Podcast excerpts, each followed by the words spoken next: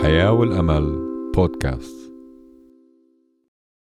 أحييكم أجمل ترحيب أعزائنا المستمعين في حلقتنا الجديدة لبرنامج الحياة والأمل. منصلي لهذا النهار حتى يكون مليان بالفرح والرجاء مع إذاعتنا الحياة والأمل AWR 360 منرحب بكل مستمعينا من كل أنحاء العالم أينما كنتم. نحن معكم ولأجلكم. وحلقتنا اليوم بعنوان انتظر الرب. وأكيد نتحدث اليوم انتظار الرب في رفع طلباتنا وصلواتنا لأجله ما معنى الانتظار؟ الانتظار ما بيعني إنه أتكاسل وأستسلم. الانتظار ما بيعني قلب قاعد مليان في الضيق مليان في الهم ولكن هو قلب مترقب. فإنك تنتظر يعني إنك تتوقع تترقب تشوف الأشياء اللي بتصير بصبر وثقة وإيمان بنوال ما طلبت. بتعبير آخر الانتظار هو إنك تتوقع إنه يتراءى الله باغتة في أي لحظة حتى يغير هاي الفوضى بطرفة عين. التلاميذ قضوا وقت كتير اللي وقت نقدر نسميه غامض جدا. كل شيء كان معد في السماء فالآب مستعد وأيضا كانوا عم بنتظروا الروح القدس لما ارتفع المسيح ووعدهن فيه وعدهن إنه رح يحل على التلاميذ أجمع وكانوا ينتظروا من زمان حتى هاد الوقت. ولكن طال الانتظار. والآن أعد كل شيء وأجا ملء الزمان. واجتمع التلاميذ وانتظروا. ولكن لم يكن كافيا أن ينتظروا. الانتظار ما كان خمس دقائق أو حتى منتصف النهار. مر يوم بأكمله دون ما يصير أي شيء. وأجا يوم آخر كانوا لا يزالوا منتظرين. ربما شعروا بالملل من الانتظار في تلك العلية. وربما شك البعض في مجيئه. لكن بغض النظر عن مشاعرهن أو عما تفكروا به انتظروا ونفذوا ما أمرهم الرب أن يفعلوا. يقول الكتاب المقدس في أعمال الرسل إصحاح 2 واحد واثنين. ولما حضر يوم الخمسين كان الجميع معا بنفس واحدة وصار بغتة. انقضى وقت الانتظار وحان وقت تحقيق المواعيد. هاي الطريقة اللي الله يريد أن يتحرك بها في حياتنا. فبعد طول انتظار وبعد تحمل الفوضى المزرية لسنوات حتى إنك أنت يمكن ما بتتحمل المزيد ولو تانية واحدة وبتستمر بالانتظار واثق فالرب بإيمان فجأة رح يجي بدون ما أنت تتوقع. وأيضا بطريقة ما بتتوقعها بحل ما بتتوقعه في تحرك من عنده في الموضوع بدون ما أنت تتوقعه. فعندما تتوقع أن يتدخل الله من الباب سيأتي من النافذة.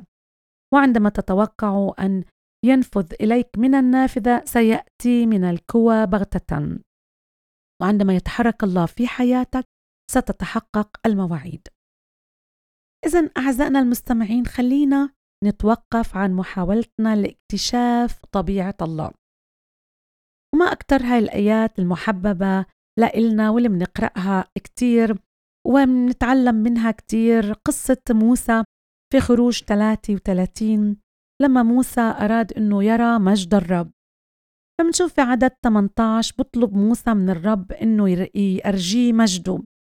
وفي عدد 20 الله بيجاوبه بقول له لا تقدر أن ترى وجهي لأن الإنسان لا يراني ويعيش. وبتابع في عدد 21 و 23 بقول له هو ذا عندي مكان فتقف على الصخر ويكون متى أجتاز؟ مجدي إني أضعك في نقرة من الصخر واسترك بيدي حتى أجتاز. ثم أرفع يدي فتنتظر ورائي وأما وجهي فلا يرى. إننا لا نرى الله اتيا في معظم الأحيان أو في كل الأحيان. ولكننا نعلم يقينا أنه مر من هنا. وحتى ذلك الحين علينا أن نظل مختبئين في الصخر وهو ليس بالمكان السيء. لقد قال الرب لا موسى إني أضعك في نقرة من الصخر حتى أجتاز وعندما أجتاز لن تراني آتيا ولكنك ستعلم إني كنت هناك. ما أحلى هذا الأسلوب الحياة اللي حلو إنه نحياه أعزائنا المستمعين. عندما نستيقظ كل يوم دون أن نفكر فيما يجب أن نفعل بل نقول يا رب ليس لدي الوقت لذلك الأمر فعلي أن أذهب إلى عملي أواصل حياتي. حان الوقت حتى أواصل عملي وأترك الهموم التي ظلت معي في البيت واللي أتحملها منذ سنين من أمور كثيرة واللي الله بده إيانا نتركها لإله ونلقي همنا عليه. وهو بيقدر يحلها وبيقدر يجي بغتة ويستجيب. إذا عزيزي المستمع إلقي بعبء العقلانية. وهذا معناه إنه عبء العقلانية من أكثر الأعباء ثقلا. وعندما نجد أنفسنا بهاي الأسئلة مثل ترى كيف سيصنع الله هذا الأمر؟ أو ماذا سيفعل الله؟ أو متى سيحقق الله هذا الأمر؟ تأكد من أنك تعقد الأمور أكثر من اللازم. خلينا نلقي نظرة مرة تانية على إيش أجا في الإصحاح الأول من سفر الأعمال. قال لهم يسوع في العدد الرابع أن ينتظروا حلول الروح القدس. فبقول في أعمال الرسل واحد أربعة. أوصاهم أن لا يبرحوا من أورشليم بل ينتظروا موعد الآب الذي سمعوه مني وهذا أقوال الرب يسوع المسيح. عليهم في عدد خمسة بقول إيه إنه إيه يوحنا عمدهن بالماء ولكن يسوع المسيح اللي ارتفع رح يبعت ويعمدهن بالروح القدس. وهذا بعد أيام بكثير. لكن ظلوا يحاولوا الوصول للاستنتاجات. فمنشوف عدد ستة وهن مجتمعون سألوا يا رب هل في هذا الوقت ترد الملك إلى إسرائيل؟ فأجابهم ومنقرأ هذا الأمر في عدد سبعة ليس لكم أن تعرفوا الأزمنة والأوقات الزمن والوقت الذي ستحدث فيه الأشياء التي جعلها الآب في سلطانه واللي معناها هو الله نفسه بيحتفظ بحق المعرفة لنفسه فقط. وبتعبير آخر أعزائنا الله أراد يقولهن لا لا لن أقول لكم متى سيحدث ذلك. لن أقول لكم أن ذلك سيحدث يوم الخمسين الساعة الثانية ظهرا. وهذا الأمر اللي لازم نعتمد عليه أعزائنا المستمعين بأنه الله يأتي بغتة في الوقت اللي هو بحدده في استجابته للصلاة أو في استجابته لأي أمر بنطلبه منه اللي عم ننتظره يمكن منذ سنين أوقات قليلة أو يمكن أوقات حتى معدودة. الله ما بقولنا الموعد اللي رح يجي فيه لأنه بخبرنا في بعض الأحيان ولكنها مش الطريقة اللي بيعمل فيها الله. فبمعظم الأحيان ما بتكون عنا أدنى فكرة عن موعد استجابة الله لطلبنا. وعندها بنظن أنه الموعد المناسب لن يحدث شيء. ولكن عندما لا تكون متوقعا البتة سيأتي بغتة.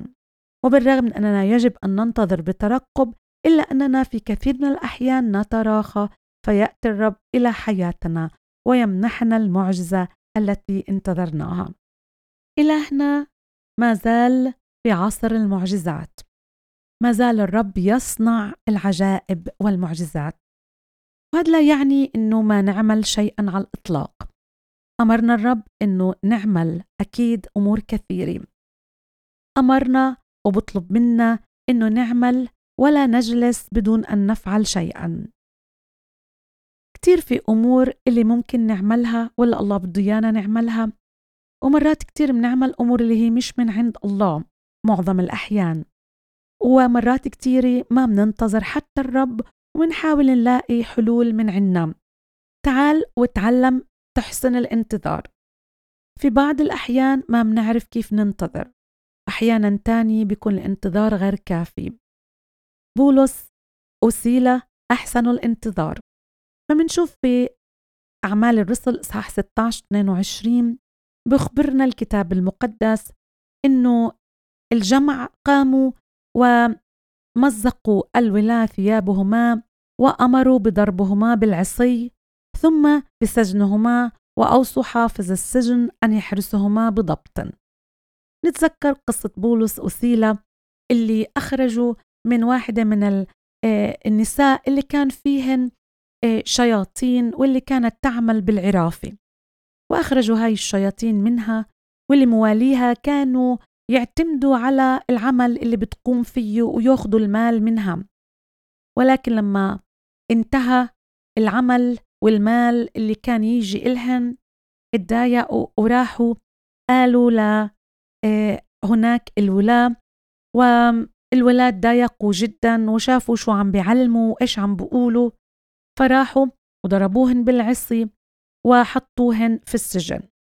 هناك وهن بالسجن بولس وسيلة. اللي ثيابهن قد مزقت وجسدهن كان مليان بالجروح. بخبرنا عدد 24 إنه الحارس أخذ وصية من هذا الأمر إنه يحرسهن بضبط وهذا الحارس ألقاهن في السجن الداخلي وضبط أرجلهم في المقصرة. حتى يتأكد من إنهن ما هربوا اتأكد وبقي معهن كل الليل صاحي حتى يحفظهن من إنهن يهربوا. ولكن في منتصف الليل تراءى الله. ما كان من الأفضل أنه يحدث أو يجي الرب في الساعة الثالثة ظهرا أو نهارا أو ينقذهن حتى من أنهم يفوتوا على السجن. ولكن هن انتظروا والرب شافهن ينتظروا. بانتظارهن شاف تسبيحهن شاف صلواتهن شاف فرحهن رغم الألم والتعب. بولس وسيلة استمروا ينتظروا عمل الرب لأنه وعدهن أنه ما رح يتركهن. منتصف الليل هناك أجا العجيبة اللي لازم تكون. بمنتصف الليل حيث الظلام الدامس والهدوء التام.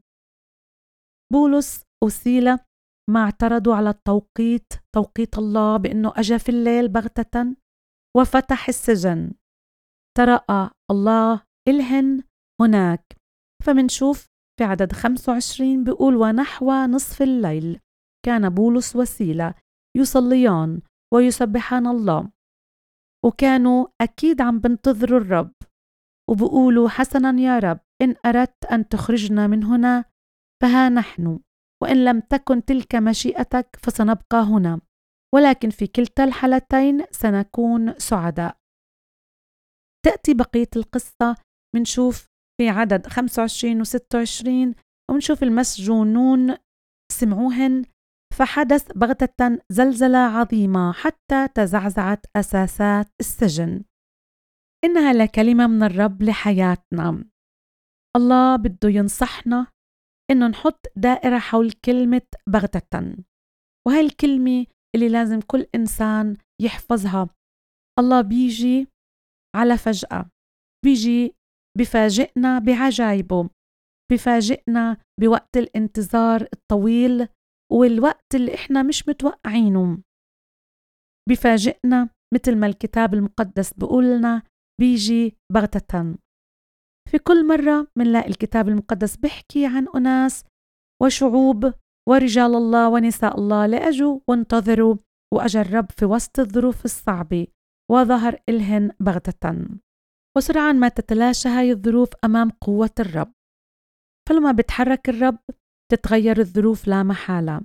ولكن لما منحاول إنه نغير الظروف رح تزداد سوء وتتفاقم المشاكل. عشان هيك عزيزي المستمع خلي الرب يتعامل معها بطريقته. بطريقته هو.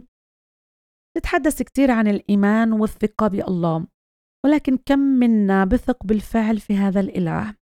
هو الكتاب المقدس أول أمر في عبرانيين أربعة والآية ثلاثة لأننا نحن المؤمنين ندخل الراحة. وهي قسم من الآية.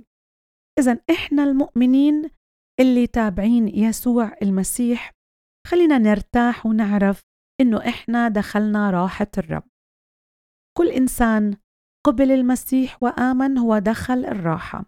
الراحة في الرب اللي هو متوكل بكل أعماله بكل ضيقاته بكل مشاكله بكل أمر بمرق فيه في هاد العالم. هو متوكل وبغتة هو رح يجي وينقذنا من كل أمر. عشان هيك عزيزي عليك أنت تفحص قلبك تفحص نفسك.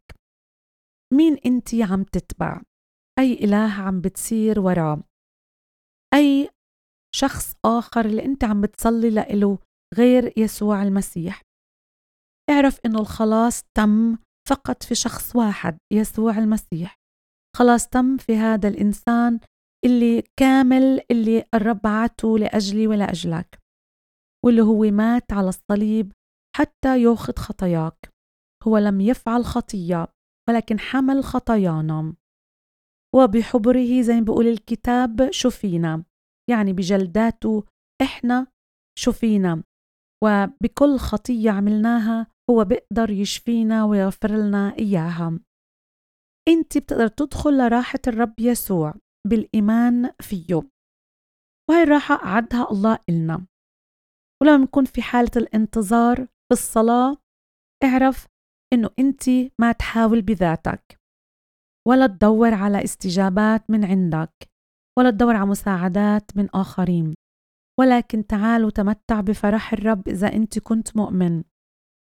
وإذا أنت قبلت المسيح اعرف فرحه رح يسكن فيك وسلامه فيك.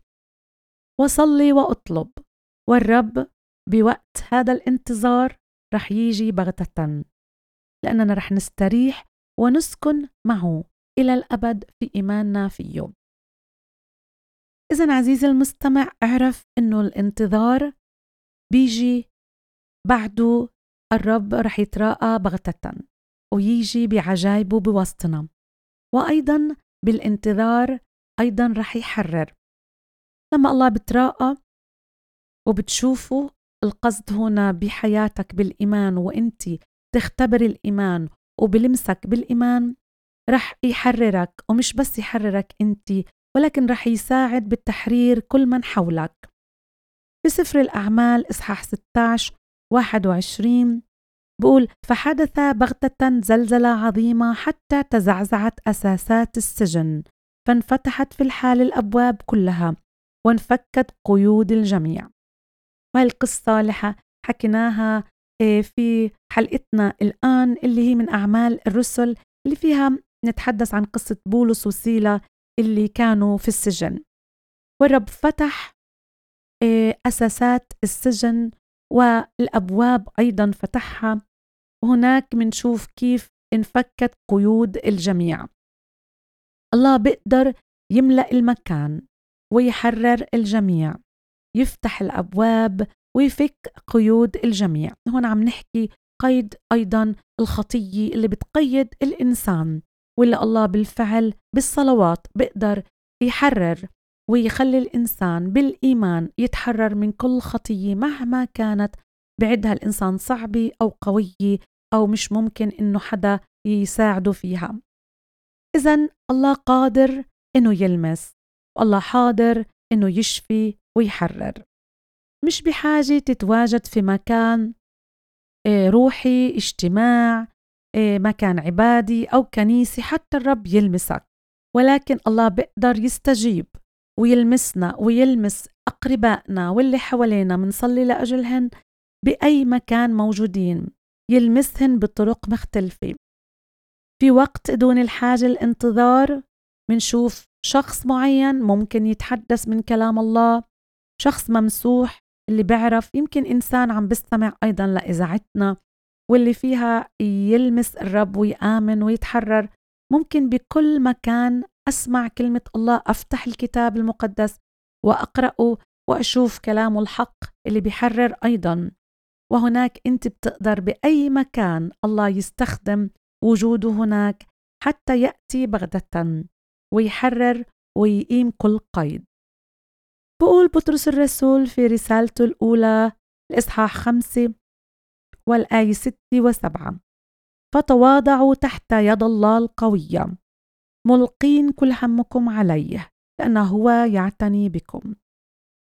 إذا نسلم للرب الأمر كله وقول له يا رب إن أردت أن أبقى كما أنا فأنا ذا وأن أردت أن تغيرني فها أنا ذا بولس وسيلة كانوا قدام الرب. سلموا الأمر رغم وجعهن رغم السجن اللي كانوا فيه رغم إنهم كانوا مكبلين ولكن سبحوا الرب وصلوا وسلموا الأمر لإله فغير الرب الظروف وحررهن وحرر أيضا معهم الجميع. لما منسلك بالإيمان بيكون عنا فرح بالرغم من عدم معرفتنا بما أعد الله إلنا. ولا بالوقت ولا بالطريقة اللي فيها بتدخل الله في الأمر فهو بتدخل بوقته بغتة لا محالة. يمكن في أمر ما اختبروا اختبرته عفوا مع الرب بطريقة شخصية مع عيلتك مع قرايبك. يمكن مع نفسك أنت. عم بتصلي كتير لموضوع وعم تطلب بلجاجة. وعم تصرخ إلى الرب. وعم بتشوف أوقات بتمرق أيامات ويمكن مرات سنوات حتى. ولكن اعرف إن قرار الله رح يتراءى الرب بغتة في حياتك. كن على أتم الاستعداد. لأنه الرب رح يشجعك. فبولس اللي كان يسبح ويرنم للرب في منتصف الليل في السجن هو نفسه شاول. شاول اللي كان يقتل كل مؤمن في المسيح. شاول كان رجل دين معروف. واللي راح لدمشق يلحق كل إنسان مؤمن في المسيح حتى يرجعوا لأورشليم ويسجنوا أو يقتلوا. ولكن في طريقه لدمشق بغتة الرب لمس حياته. في يوم من الأيام هو صار تابع المسيح. بولس الرسول بوصف نفسه في أعمال 22 والآية 4 ل 10 وبقول باختصار هاي الكلمات اضطهدت هذا الطريق حتى الموت مقيدا ومسلما إلى السجون رجالا ونساء كما يشهد لي أيضا رئيس الكهنة وجميع المشيخة الذين إذا أخذت أيضا. أخذت منهم رسائل للإخوة إلى دمشق. ذهبت لآتي بالذين هناك إلى أورشليم مقيدين لكي يعاقبوا. فحدث لي وأنا ذاهب ومتقرب إلى دمشق أنه نحو نصف النهار بغتة أبرق حولي من السماء نور عظيم. فسقطت على الأرض وسمعت صوتا قائلا لي شاول شاول لماذا تضطهدني؟ فأجبت من أنت يا سيد. فقال لي أنا يسوع الناصري الذي تضطهده والذي كانوا معي نظروا النور وارتعبوا ولكنهم لم يسمعوا صوت الذي كلمني. فقلت ماذا أفعل يا رب؟ فقال لي الرب قم واذهب إلى دمشق وهناك يقول لك عن جميع ما ترتب لك أن تفعل. شاول تغير لبولس وهذا الإنسان تغيرت حياته. تغير كل أمر في حياته. كان مفكر مآمن في إله ومآمن إنه عم بيعمل إرادته ومشيئته. ولكن في يوم بغتة أجا لعنده وأجا لعنده وهو رايح حتى ياخذ كل اللي آمنوا في المسيح ويرجعهن لأورشليم حتى يضطهدن ويقتلهن. ولكن الرب لمسه. ولما الله بلمس حياة شخص بتغير. بتغير حديثه بتغير حياته تتغير كل أمر في عنده ماشي فيه في الخطية. ولما بيقول ماذا أفعل يا رب؟ الله قادر إنه يعمل في حياته ويحرره.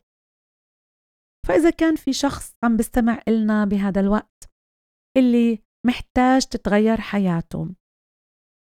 يمكن أنت سمعت كتير عن المسيح ويمكن أنت سمعت كتير عنه قرأت عنه ويمكن بتح... أنت عم تحترمه وتحفظ كتير أمور من آيات موجودة وبتقتبسها يمكن. يمكن أنت عم بتوقره كنبي ولكن هو أعظم من نبي. هو مخلص محتاج إنه أنت تيجي لعنده حتى يحررك من كل عبودية. يحررك من كل عبودية خطية مهما كانت الخطية اللي كانت بحياتك. يمكن تفكرها كبيرة يمكن نفكرها أنت بحسب أقوال الناس صغيرة. مهما كان الأمر أنت خاطي محتاج لمخلص مثل يسوع المسيح. هو قادر أنه يخلصك ويأخذ خطاياك. إذا أعزائنا في حلقتنا اليوم تحدثنا عن انتظار الرب. وتحدثنا أنه الرب بالفعل لما بتصلي وبترفع صلاتك إله هو قادر أنه ياخد هاي الصلاة وهو يجي بغتة يحرر يجي بالوقت اللي هو بده إياه ويجي بعجيبة بوسطك حتى يخلصك ويخلص الآخرين من أي أمر هن محتاجين وبصلوا لأجله. أعزائنا وصلنا لنهاية حلقتنا. حلقتنا كانت بعنوان انتظار الرب. نشكر حسن استماعكم ومتابعتكم معنا. منذكركم إنه بتقدروا تتواصلوا معنا في أي وقت في أي سؤال واستفسار. وإذا احتجتوا للصلاة إحنا حاضرين هون حتى نصلي لأجلكم. كمان إذا بتحبوا تحصلوا على الكتاب المقدس راسلونا عبر بريدنا الإلكتروني hope at awr.org وعبر رسائل الواتساب على رقم زائد واحد اثنين أربعة صفر تسعة صفر صفر تسعة تسعة ثلاثة تسعة. تابعونا عبر منصات التواصل الاجتماعي من فيسبوك إنستغرام ويوتيوب. at awr slash arabic. والبث الحي المباشر لإذاعة صوت الحياة والأمل.